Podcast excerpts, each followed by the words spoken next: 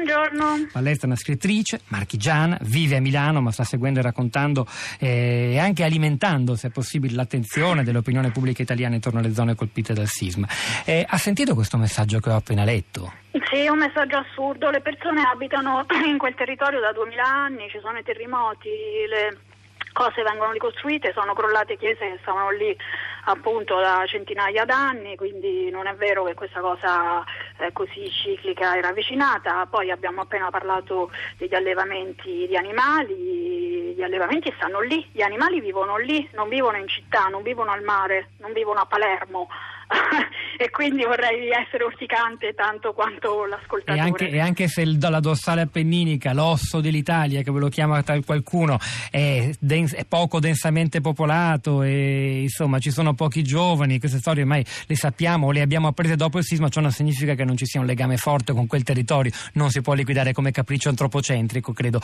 Eh, però eh, valeva la pena ragionare anche su questo, anche perché non credo che Isacco sia l'unico in realtà a pensarla così. Sì, Ballestra, più in generale, mh, lei, lei, che sensazione ha? Noi oggi abbiamo raccolto da, da, luoghi diversi, dal Lazio e dalle Marche nello specifico, eh, richieste d'aiuto che ancora non vengono esaurite. Forse è inevitabile fisiologico dopo un sisma così esteso e che ha colpito anche aree così diverse tra loro. Allora, il sisma è molto esteso, il territorio è esteso. Io sono stata all'inizio di dicembre a Norcia, poi sono stata a Natale in alcuni paesi delle Marche, a Monte Monaco, a San Ginesio, a Tolentino. La sensazione è di una grande flemma di una grande calma. si incontrano in questi paesi semi-abbandonati eh, molti militari che presidiano il territorio però militarmente, non so come dire, una zona militarizzata, una zona rossa svuotata. Eh, con molte forze dell'ordine, ehm, qualche vigile del fuoco al lavoro, però in generale non si vede mm, questa grande laboriosità che pure viene attribuita no, a quelle popolazioni. Infatti i singoli privati si danno da fare, ma la sensazione invece rispetto alle istituzioni è che ci sia una grande calma anche da, eh, da, parte di tutti, anche protezione civile. Pure noi abbiamo raccontato e testimoniato, insomma, che la, per esempio la protezione civile, ma anche. Protezione anche... civile è bravissima sull'emergenza, sul, sulle prime ore, sulle prime giornate, eccetera. Adesso i paesi sono svuotati, le persone sono state portate altrove, quindi sono accudite, diciamo, dagli albergatori della costa, non so come dire. Sì, sì, no, l'abbiamo, l'abbiamo, ecco, l'abbiamo ascoltato. La protezione e... civile da questo punto di vista adesso è un, forse un passo indietro, un non passo so indietro. come dire. Eh. Senta, eh, noi cercheremo anche di, di girare tutte queste, queste eh, anche prese di coscienza eh, nei confronti di chi è davvero responsabile e ha ruolo di decidere e governare, eh, governare la situazione. E le vorrei chiedere, visto che lei insomma è, è una delle persone che, che, meglio ci può rispondere a questa domanda, lo, lo, spirito di luoghi che sono stati in alcuni casi anche interamente sfollati. Quel, quel radicamento a, a, case antiche, a case di pietra, a paesaggi che, che, che, sono sempre gli stessi da molto tempo, si ricostituirà e che cosa si può fare per renderlo possibile? Al di là delle agevolazioni burocratiche, io parlo proprio di un danno psicologico e culturale.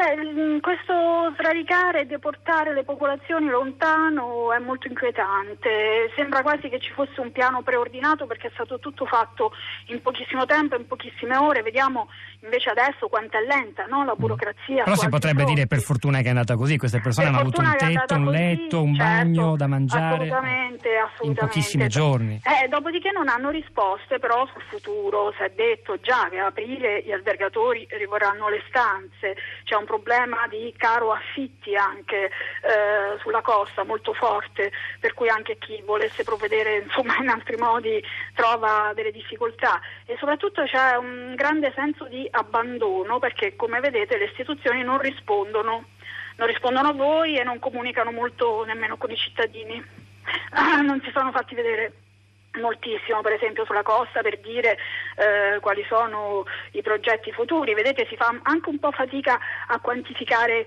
quanti allevamenti sono stati colpiti. Eh, io ho cercato in questi giorni quali fossero le scuole danneggiate sul territorio. Non esistono nemmeno degli elenchi pubblici non so come dire non è stato ancora nemmeno stilato insomma mi colpiva questo fatto che del terremoto di agosto si sono quantificati i danni a distanza di due o tre mesi. Di questo qui di ottobre ancora non sappiamo molto. Ma secondo lei perché? Perché si era ormai eh, si era creata una suefazione, si è attenuata l'attenzione dell'opinione pubblica, perché? Eh, io una risposta non ce l'ho, mm, nel senso che... Eh no, non ce l'ho. Ah, non ce l'ha. Non ce l'ho, non ce l'ho, però di, ribadisco che è fortissimo questa sensazione che insomma molte cose vogliano essere un po' abbandonate.